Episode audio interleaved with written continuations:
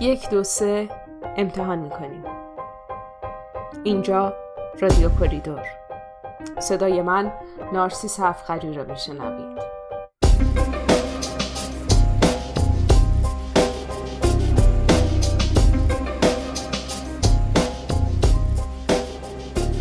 سلام.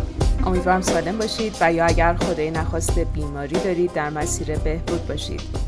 امروز با هم در مورد مصرف دخانیات و ارتباطش با سرطان صحبت خواهیم کرد. سیگار حاوی بیشتر از 7000 ترکیب شیمیاییه. حداقل 250 تا از این ترکیبات زیان آورند و 69 تا از اونها باعث ابتلا به سرطان میشن. آمار سیگار کشیدن در بین ایرانی ها متاسفانه بالاست. طبق آمار سازمان جهانی بهداشت بیشتر از یک پنجم مردان ایرانی سیگار می‌کشند. سیگار کشیدن بین زنان ایرانی رواج کمتری داره که مرتبط با مسائل فرهنگیه ولی این آمار متاسفانه رو به افزایشه.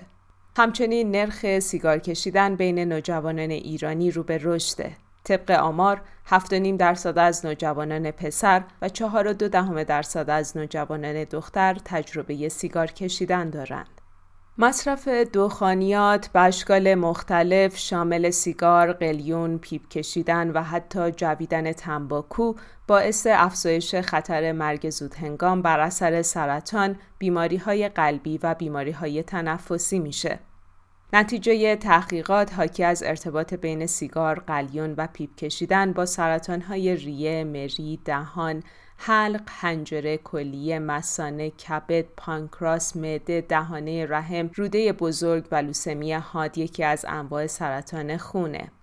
همینطور جویدن تنباکو باعث ابتلا به سرطان دهان، زبان، لسه، حلق، مری و پانکراس میشه.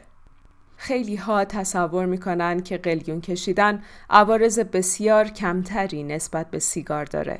متاسفانه این فرضیه به کل اشتباهه.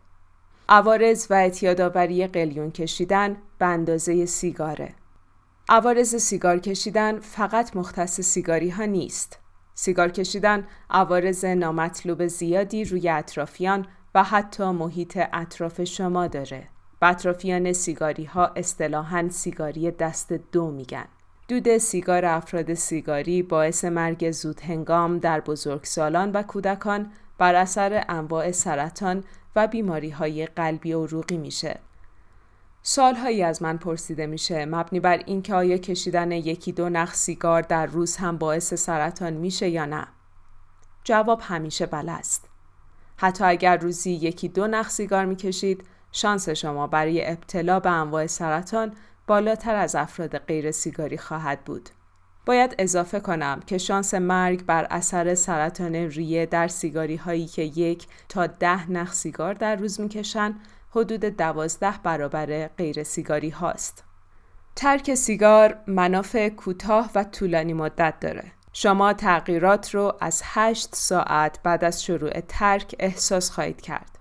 در ساعت اولیه ترک ضربان قلب و فشار خونتون کاهش پیدا می‌کنه و طبیعی میشه.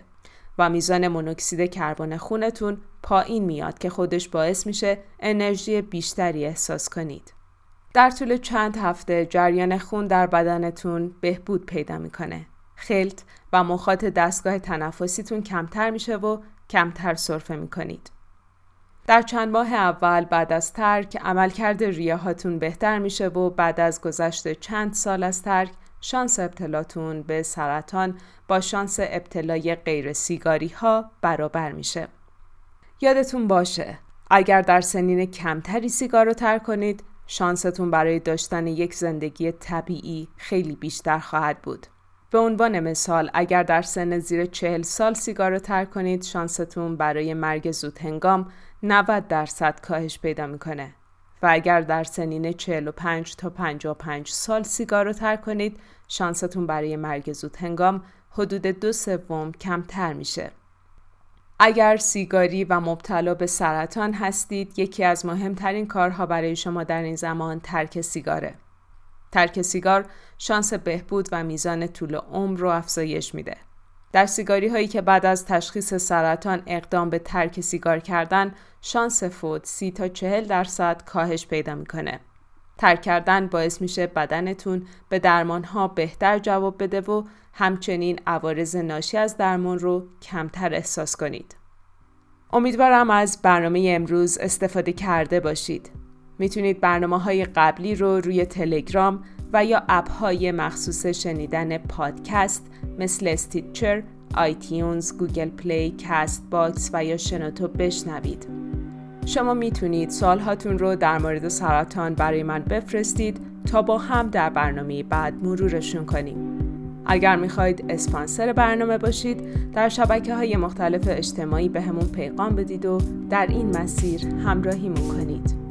اگر هم برنامه امروز براتون مفید بوده ما رو به پنج نفر از دوستان آشناهاتون معرفی کنید و کمک کنید اطرافیانتون در مورد سرطان بیشتر بدونن.